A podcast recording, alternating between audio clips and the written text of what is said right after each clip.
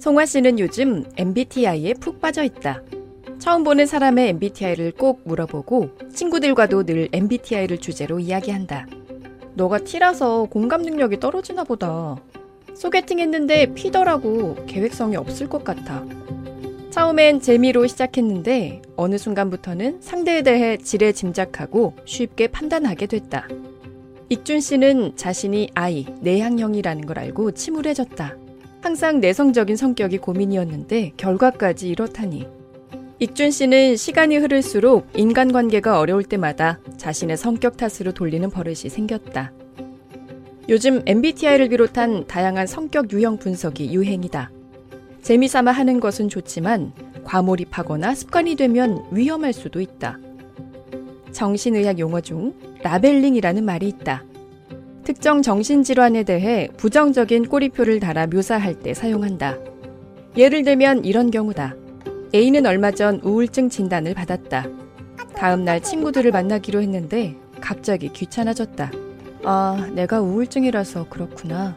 그날 A의 언니가 집에 있는 동생을 발견했다. 무심코 지나가다가 툭 한마디 던진다. 너 오늘 표정이 안 좋은데? 약 안 먹었어?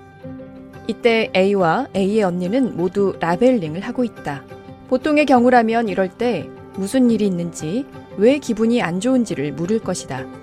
하지만 두 사람 모두 A의 기분이나 표정의 원인에 대해 어떤 의문도 궁금증도 갖지 않고 우울증 때문이라고 단정했다.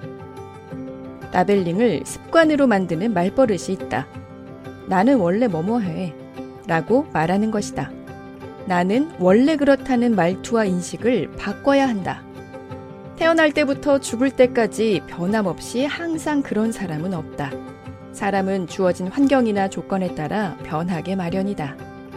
나는 원래 라는 말을 반복하면 자기 충족적 예언의 효과가 나타난다.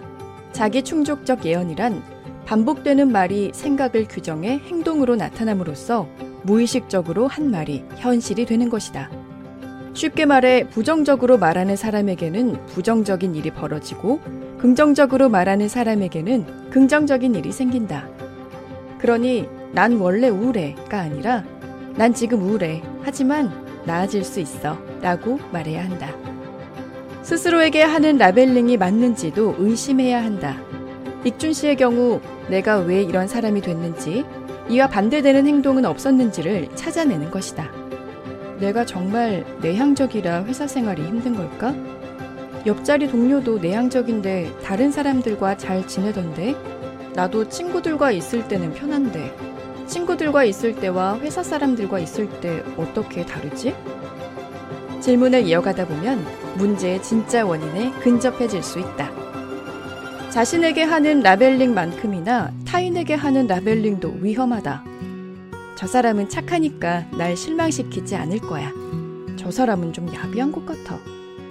한번 라벨을 붙이면 그 뒤로 어떤 일이 일어나도 처음 가졌던 생각 그대로 판단해버리는 것이다. 자신과 타인에게 하는 라벨링을 멈추고 있는 그대로의 모습을 바라보려고 노력하자. 나를 지키는 일은 나는 물론 내가 속한 세상과 타인을 제대로 바라볼 때 비로소 시작된다. 인간관계에 지쳐 매일 자책하는 당신을 위한 마음 수업. 나를 지키는 심리학. 이 콘텐츠가 도움이 되었다면 구독과 좋아요를 눌러주세요.